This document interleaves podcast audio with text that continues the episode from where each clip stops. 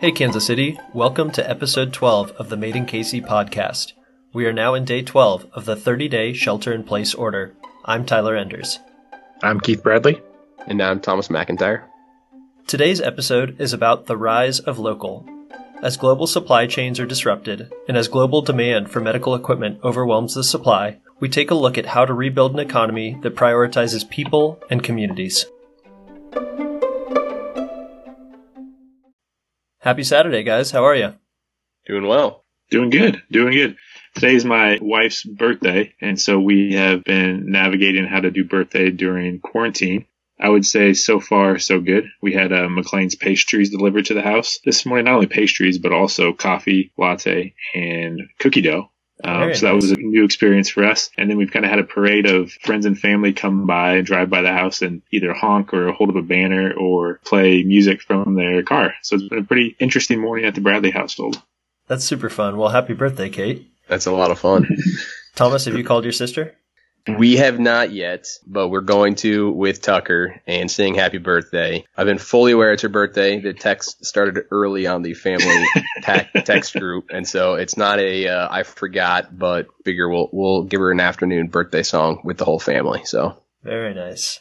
Well, I have a similar note on the McLain's delivery note. A friend of mine, Chase, he called me the other day. He does not live in Kansas City, used to for a little bit. And he called me and he just said, Hey, I've been listening to the podcast and you guys said that you should just pick up the phone and call people. So this is me calling you. It was a really great conversation. It was really good to hear from him. He's a very optimistic person, but at the same time, he's working in an emergency room right now. So he had a very interesting sense of the situation. And then today he texted me this morning and he said that knock at the door was for you. I went downstairs and he had ordered donutology for me. It was really heartwarming. My eyes welled up a little bit just because it was so thoughtful. And it made me realize that those care packages that we've put together hopefully will be creating that same experience for dozens and dozens of people in their homes, wherever they may be. And on a similar note, I've been having friends texting me pictures of the Made in KC merchandise that they've purchased online that's getting delivered and the coffee that they're getting. And it's just extremely heartwarming to see them excited to get their package in the mail and knowing they're doing so to help the company get through this time and help us get through this time. So a shout out to anyone that's taken those steps for us. Uh, it means the world, and, and we promise that those dollars are going to the right things to uh, make us a better company at the end of this. Yeah, that's awesome. Well, on that note, let's go ahead and dive in. Today, as we discussed in the intro, we will be talking about the rise of local. As we saw a record number of unemployment claims these past few weeks, there's no doubt that they will lead to unprecedented unemployment numbers. I believe it's safe to assume that we will also see record numbers of bankruptcies in the aftermath of this pandemic. As we mentioned in episode one of the podcast, we believe this pandemic to be more than the defining moment of 2020. Rather, we believe it is a turning point in our global culture, our global society, and our global economy. This is a generation defining moment. Take time to grieve, take time to decompress, take time to take care of yourself and loved ones. But then take a look at who is rising to meet this challenge. Take a look at who is rising to meet the needs of their communities. Look at the grocery store employees, the delivery drivers, the sanitation workers. Look at our doctors, nurses, technicians, receptionists, journalists, pharmacy workers, first responders, and everyone else who is working to keep things going in these trying times. And now we must think about how we all should act. The least we can do is commit to social distancing. Beyond that, we can remain educated. We can help our neighbors, reach out to our friends and acquaintances as our emotional health is also taking a toll. We can donate to community initiatives and we can remain positive and optimistic. Again, this is not the next swine flu or SARS. This is a 100 year pandemic. This is a generation defining moment. Now, as we look to rebuild the economy of tomorrow, we will be raising our voice and rallying support for what we call the rise of local. This pandemic comes amid Made in KC's ongoing research into the value of local businesses to their local communities and economies. And so that is what we will be talking about today. Yeah, thanks, Tyler, for that intro and discussion.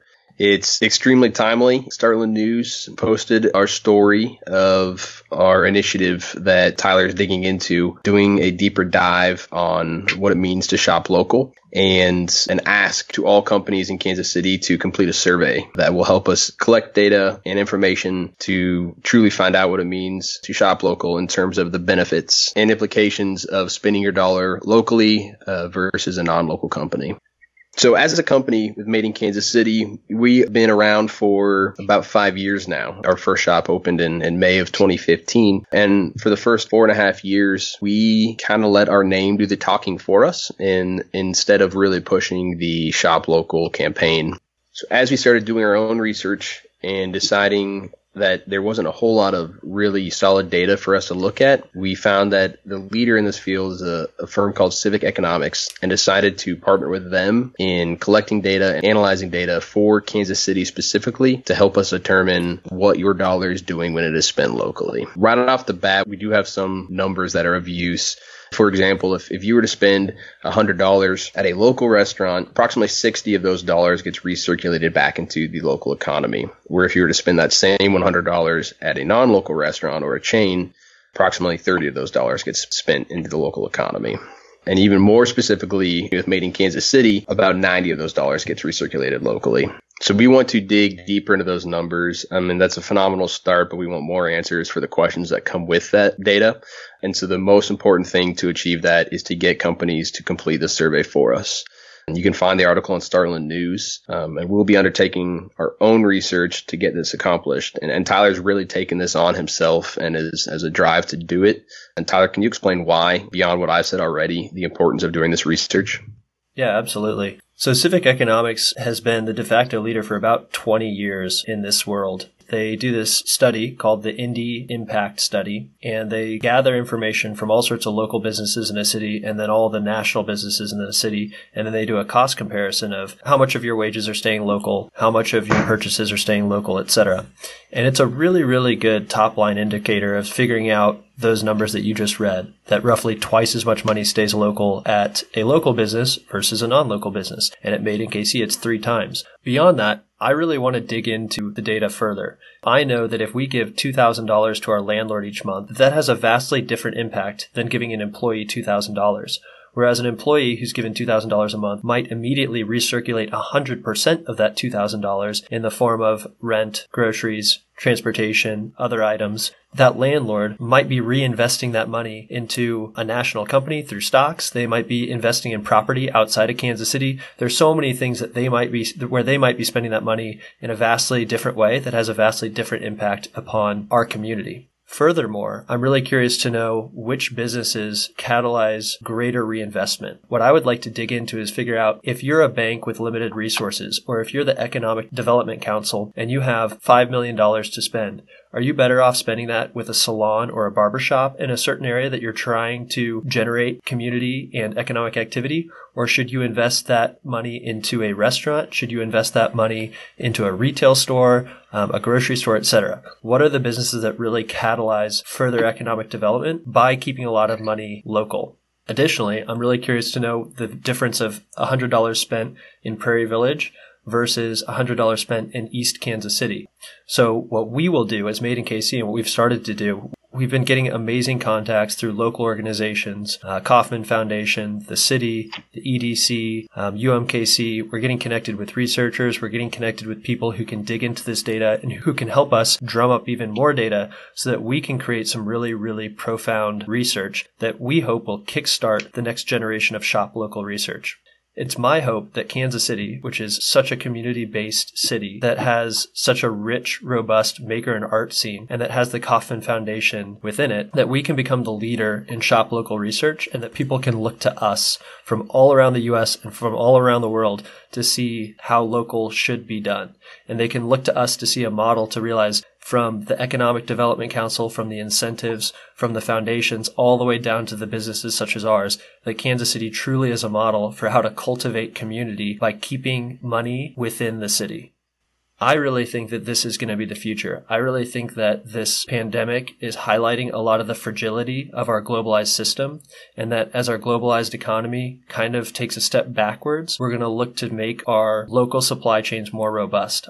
As we begin the recovery process, I think that small local businesses have a unique opportunity to rebuild faster than others. I think small local businesses have the opportunity to pivot. They're a little bit more nimble, but then also they don't have to wait and rely on this now somewhat fragile or broken supply chain. And I think that that will allow them a little bit of a head start and then what I'm hoping we can see from our community is that they will then be further energized by our community financially supporting small local businesses over national businesses. And that's why I think our research is so important. I want to have the numbers to back up these ideas that we have. We've already seen incredible numbers. To tell someone that something is twice as good as something else or even three times as good as something else should be enough. But I want to go a step further. And I really think that we can be the model for that. I think what we've have already seen in the midst of this pandemic is not only the fragility of the global economy, as you mentioned, Tyler. Um, one example of that we've seen is with supplies of necessary equipment to fight the virus in the front lines in the form of masks. Those are just no longer existent right now to get a massive amount from traditional supply chains. And so we've taken part, other companies have taken part in trying to manufacture these masks locally um, in a way that's never been done before. Additionally, we've seen a rush to support local businesses in a way that we've never seen before in our community. And I imagine the same is happening in other parts of the world as well. We've seen it with coffee shops. We've seen it with restaurants. We've seen it with bakeries. Folks are rushing out to make sure their neighborhood bakery doesn't close over and above their neighborhood McDonald's, for example. And I think that's really interesting that it has taken this severe global event to see that kind of deep love and appreciation for things in their community. Yeah, Keith, that's a great point. And and to further that point, I think you know since our existence, the economy has been pretty good, and we've seen some good traction. But largely because it's the cool thing to support local or trended thing to support local. In addition to this idea that it's you know quote unquote good, without there being a whole lot of depth to knowing why it is good. And in the time of high stress like we're seeing right now, I think it's going to really highlight the importance of the good component of supporting local because of how quickly you can see a local company fall without having a large safety net of a bigger enterprise supporting it. And so I think during this time, again, it'll, it'll shift in importance to shopping local, not just because it's cool or trendy, but because it is, it is the fiber of our communities and your neighbors and people you see at school that you're supporting. I love that. If you look at it even divorced from the supply chain component. So if you're someone who's looking to get food or coffee or whatever it may be, and you're not looking at just that supply chain component, but when you talk about the, the fabric or the fiber of our community, you think about just the sheer number of people who are employed by local businesses if you just look at the hospitality industry alone, that's a huge segment of our local population. And so there are a lot of jobs, a lot of households, a lot of dependents in those households who rely on that income. And that is what makes our economy vibrant. And Keith, going back to what you said, it's been really exciting to see all the ways in which people are getting creative to support these local businesses an example that we're rallying behind, which Anna Petro came up with. She's working on some really cool initiatives. Um, she'll be on the show next week, hopefully, to talk about some of those initiatives. We're working on a virtual book club. And the idea of this virtual book club is that in- instead of buying 12 books from Amazon, you can get a group of people in your book club, let's call it 12 people, and you can pick the book that you're going to purchase, and then you can do a group purchase from a local business, a local bookstore. This is something that should have been done otherwise, but it's kind of taken the pandemic to make people realize, hey, if we're all going to be reading the same book, why are we going on to Amazon to do this? Why don't we meet up at the local coffee shop or the local bookstore and go get these from a local business? I'm hopeful that a lot of this ingenuity is going to move us into our new economy, which again, I'm, I'm terming as, you know, the rise of local. Keith, I feel as though you're remarkably good at supporting local businesses. I feel as though sometimes I don't practice what I preach because I get lazy and I'll order that book off of Amazon instead of driving to a bookstore for fear that it won't be there and then I have to drive somewhere else when it's really not that much of a hassle. Can you talk a little bit about your mindset and why you're so committed to it and then also how you've navigated it? Yeah, thanks. I think both before and also in the midst of being a part of the ownership team and Made in KC family, I've always been attracted to local businesses and how they operate and what they provide to the community and how unique they are. I think one of the things that we often forget when we're talking about local businesses is that they are what make your city, your community special in so many ways. You don't travel to another city just to visit that city's Starbucks, for example, or, or chain retail store. You travel to see their unique shops and their unique destinations. And so I think it's just one of the things that I've always been attracted to about local businesses is how they create this unique form of, of unique identity for your city. And so one of the things that I've been really intentional about in our lives is during the high gift buying seasons, primarily Christmas, but also birthdays and, and other, other events is going to other local businesses to get those gifts and really be intentional about it. I do this primarily because of what I just said. I think they're great businesses. I think they make our city unique and special and want to support them. But also over the last five years of doing the majority of the buying for Made in KC on the inventory side, I've just seen the impacts of what one purchase can do. And then also how that purchase can lead to a relationship and that relationship can lead to a friendship and even go beyond that. And so it's just been really great to be able to put your money where your mouth is, as they say, and do that um, year in and year out for our fellow Kansas City businesses. So one example I like to give that I like to do, we have a great local toy store here in Brookside area. The toys are slightly more expensive than what you would find elsewhere online or other, but I know the faces of the people who work in that toy store. I'd never go in there without seeing a friend or somebody I don't know from the neighborhood. And I know that if that toy store were to leave our neighborhood, our neighborhood would have a different look and feel to it. And so I don't want that to happen. And so just one of those small examples of how our purchases can really make a difference in our communities. When you talk about going to other cities and that you don't go to cities to go to a Starbucks, the first thing I think about is all those really big attractions that people go to. And whether it's uh, a museum or a place that has outdoor art or murals, etc., those artists aren't born overnight. Those artists start somewhere.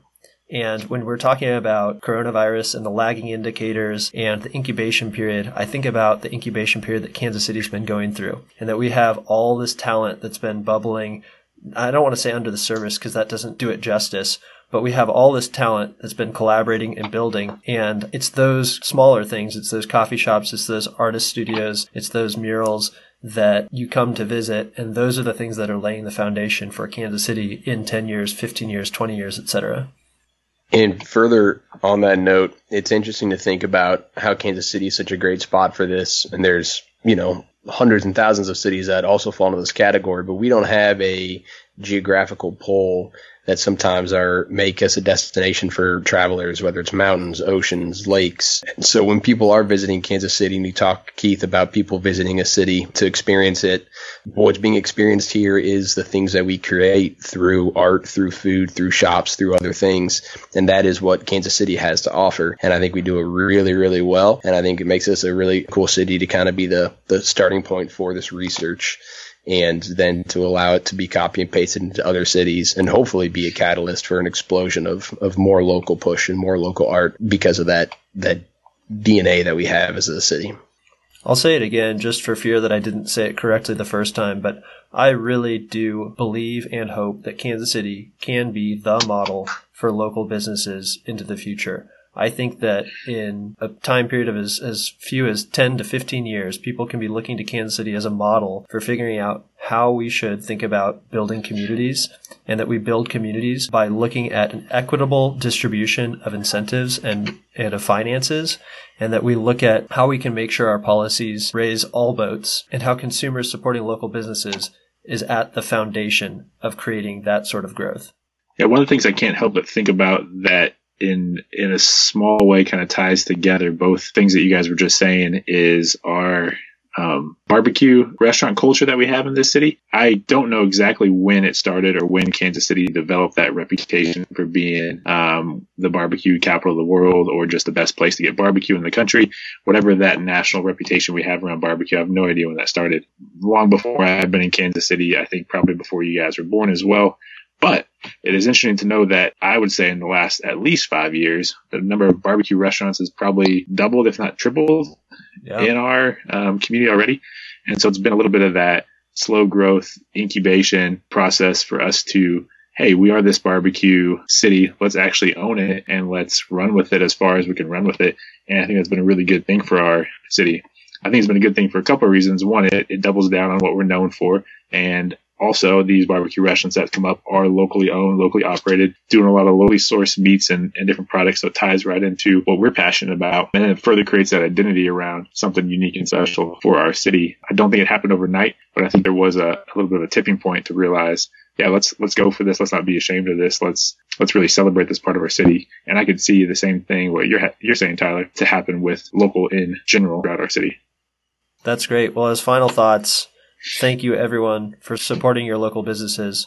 We're going to continue to try to come up with fun ways to support local businesses beyond ours, and so that is the restaurants, the coffee shops, the bars, etc be on the lookout for those. As we said, Anna Petra is going to be on sometime in the next week to talk about some of her initiatives in the hospitality industry, the initiative of the virtual book club as well. And if you have any ideas for us on how we can use our platform to better support other local businesses, please let us know. Again, you can reach us by emailing us at hello at madeinkc.co, and you can reach us on Twitter at madeinkc underscore. Thank you all so much. Thanks, guys. Thank you. Bye.